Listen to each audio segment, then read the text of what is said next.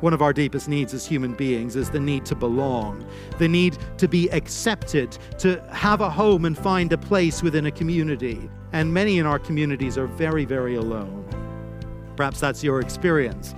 Perhaps that's your reality today, and it's a painful one, and it's a hard one. Welcome to Encounter the Truth with Jonathan Griffiths. And uh, Jonathan, perhaps, well, I think that there's a lot of perhaps out there. I think there are many people listening today who could identify with that, who would say, I do feel alone, and that is painful.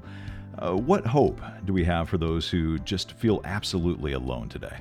Well, the amazing thing about the gospel is that it tells us that God himself has come to us in the person of his Son, and he has done that so that we can be brought near to him, so that the barrier of our of our sin, our wrongdoing, can be removed, so we can have relationship with God.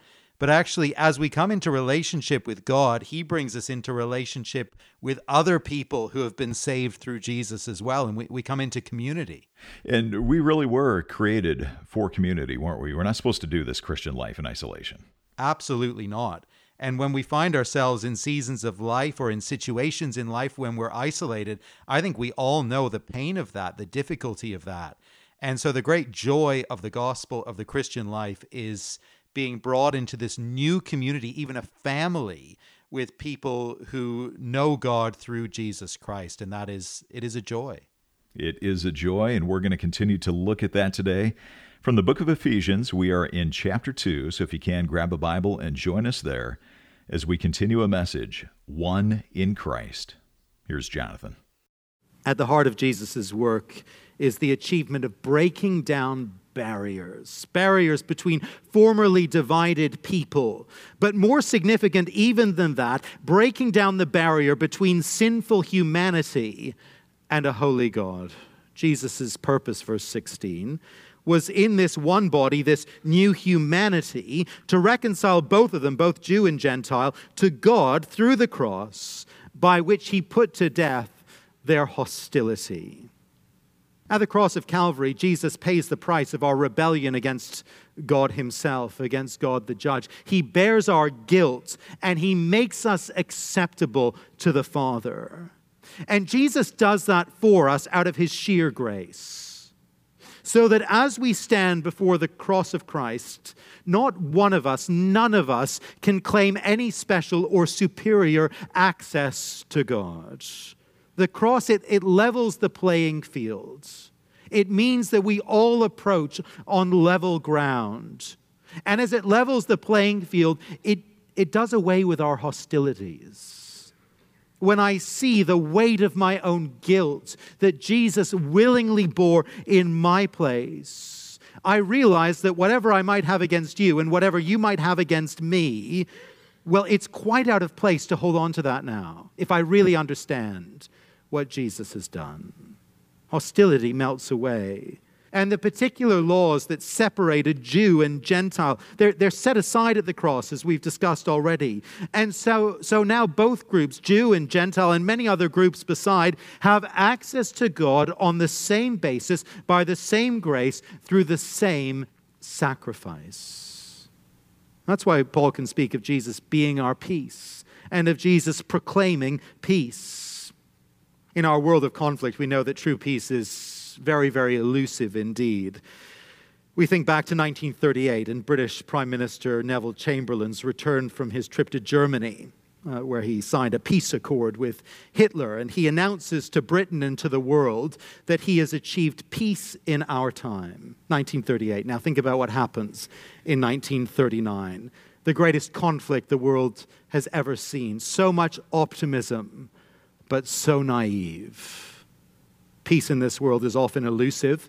It rarely endures. But Jesus has achieved something that no politician or army could ever achieve. He came, verse seventeen, and preached peace to you who were far away, Gentiles who had no claim on God, and peace to those who were near, to Jews who could approach God at the temple but still needed to have their sin ultimately dealt with by that perfect sacrifice.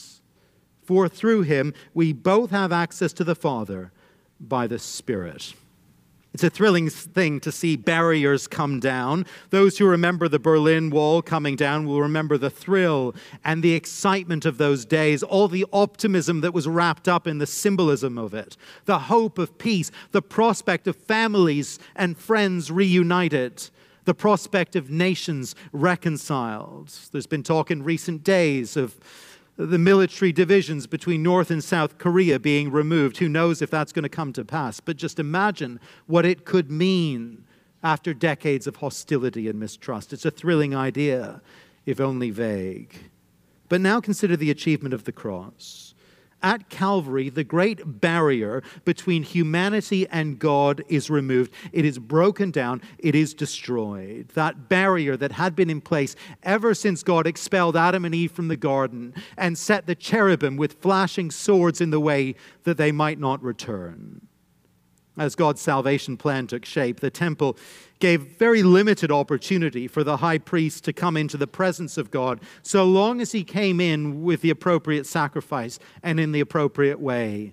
There was an opportunity there to come near, but it was limited, it was constrained, it was partial, and it was very definitely only for the Israelites. But now, through Jesus, because of Calvary, access is open, the great barrier removed. And with that barrier gone, the barrier between Jew and Gentile disappears as well. It's not about getting close to the sanctuary of the temple. It's not about that geography anymore. And so that barrier in the outer court, well, it's irrelevant. We all have access by the Spirit, says Paul. At the heart of the gospel is a message of liberation and of freedom, a message that barriers have been broken down by Jesus, that men and women, boys and girls of every background and every culture and every language and every tribe of every history can come near to God, may have peace with God, may have access to the Father. Now that's the message of liberation and of access that's at the heart of the gospel. And we know that, I trust we believe it. But nonetheless, we remain very, very good at putting up fresh barriers all the time. It comes naturally to us. We find that walls bring us comfort, and distinctions and divisions give us a sense of identity, and one that often fuels our pride. And so we find ways of creating divisions within the new undivided family of God, the new humanity. Perhaps we don't think very much about a Jew-Gentile division in our particular context here. That's maybe not what's on our mind primarily. But for some, perhaps, the great divisions are the divisions between people who grew up within the church, those who grew up within this church maybe, or within a particular kind of church, and, and then those who, who didn't. Divisions between those who belong to particular Christian clans or families or networks and, and, and those who don't. Divisions between those who were discipled in the faith in a particular way, maybe back in their college days, their, their student days, and, and then those who didn't have that kind of training and experience. Divisions between those who serve in the church in particular ways, maybe visible ways, and those who don't. Divisions between those who raise or educate their children in particular ways, and between those who do it another way. And many, many more besides. We could go on and on, couldn't we? We're good at creating and multiplying divisions, and we find it so easy to look down upon those who fall on the wrong side of our particular wall. And because of that tendency and because of that reality, which is in all our hearts, it's good and wholesome for us to hear regularly the truth of verse eighteen. For through him we both, we all who belong to Jesus, have access to the Father by the Spirit. All of us here, each one of us without exception, if we belong to Jesus, if we're trusting in him, we have access to the Father by the Spirit on an equal footing.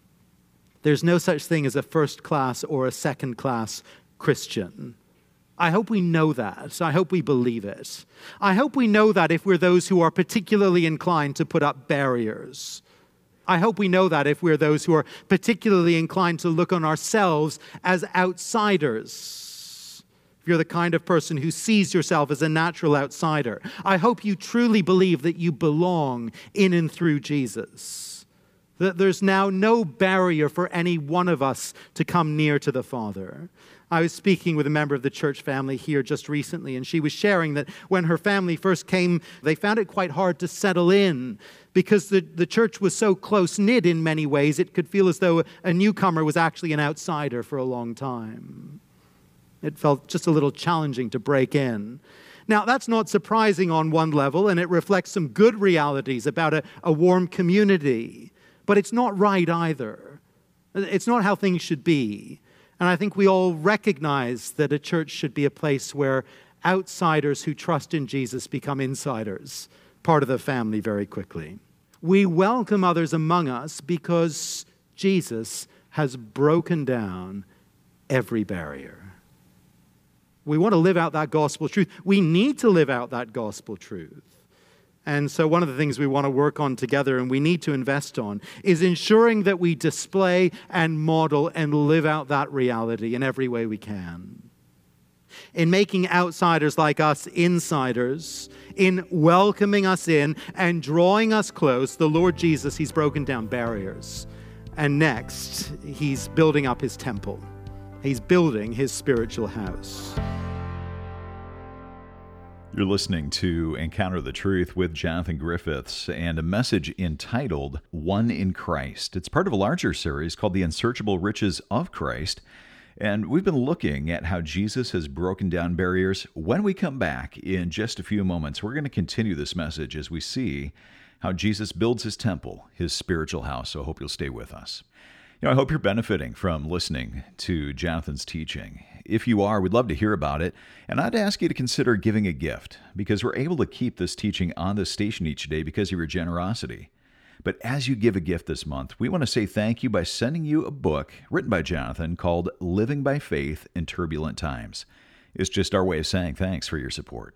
You can find out more about this or give your gift online when you visit our website, encounter the truth dot org. That's encounter the truth dot org.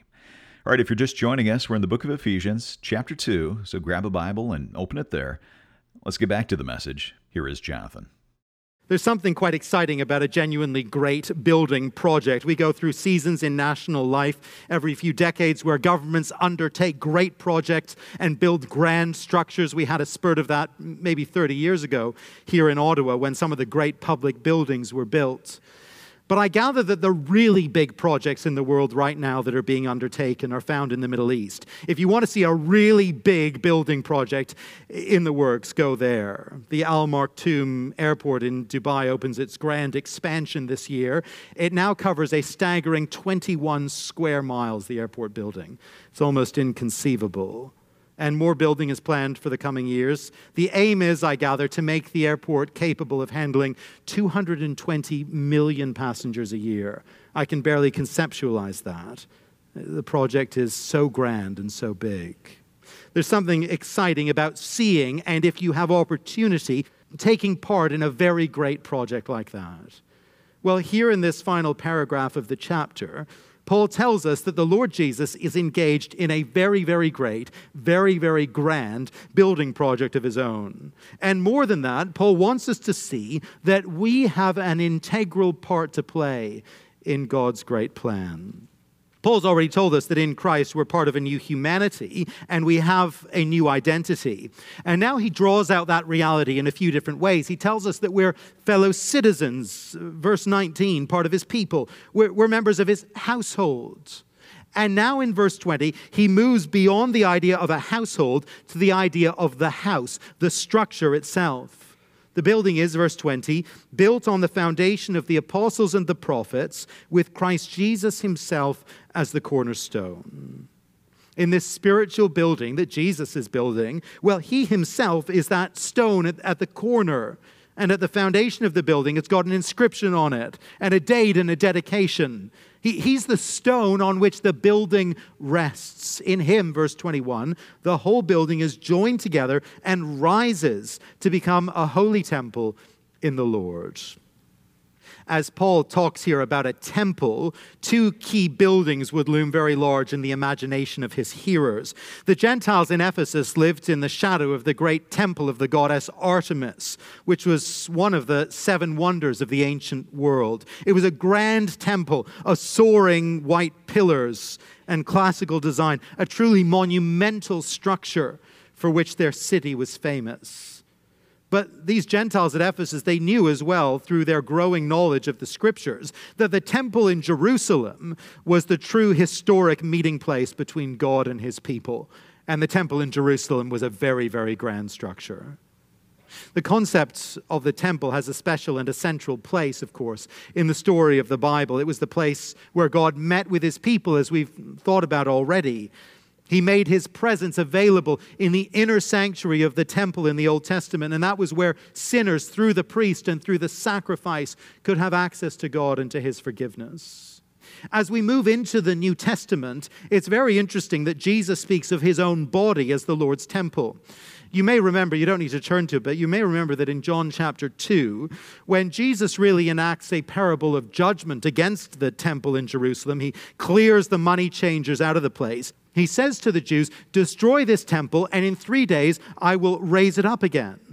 And the Jews replied to that, "It has taken forty-six years to build this temple, and yet you're going to raise it in three days. And then John adds this comment, "The temple he had spoken of was his body." As Jesus comes to earth and takes on flesh and lives among us, he is now himself the meeting place between God and man. He is the place where we have access. His body is the temple. But the progression of this idea and this theme, as it finds fulfillment in the person of Jesus, it goes a wonderful step further here in Ephesians two. Now we, you and I together, are part of the holy temple of God. If we belong to Jesus, we are united to him, we are filled with his Spirit, we are part of his body, and so we are now part of the structure. Verse twenty-one again, "In him the whole building is joined together and rises to become a holy temple in the Lord. And in him you too are being built together to become a dwelling in which God lives by his Spirit." We live in an age, I think, which is unusual by historical standards for its focus on the individual, on individual identity, on individual freedom, unusual for its focus on me. It's no mistake, I think, that ours is the age of the iPhone, the iWatch, the iPad. All these devices cater personally to my needs, and they are fundamentally about me. And so Apple was on to something, I think, when they chose that approach and chose to name these era-defining products after the consumer. Other societies at other times, other societies in the world even today in different places, focus much more on a collective identity, who we are as members of families and tribes and communities and groups. In a sense, that's actually been the historical norm, and we are the anomaly today. But here in our context in North America, the community is often simply the forum in which we pursue our own personal and individual ends. The community is just the place where I can fulfill my personal goals and find my personal happiness. And in such a context, of course, individual rights, individual freedoms, liberties, they're the very most important things. The individual, the self, reigns supreme.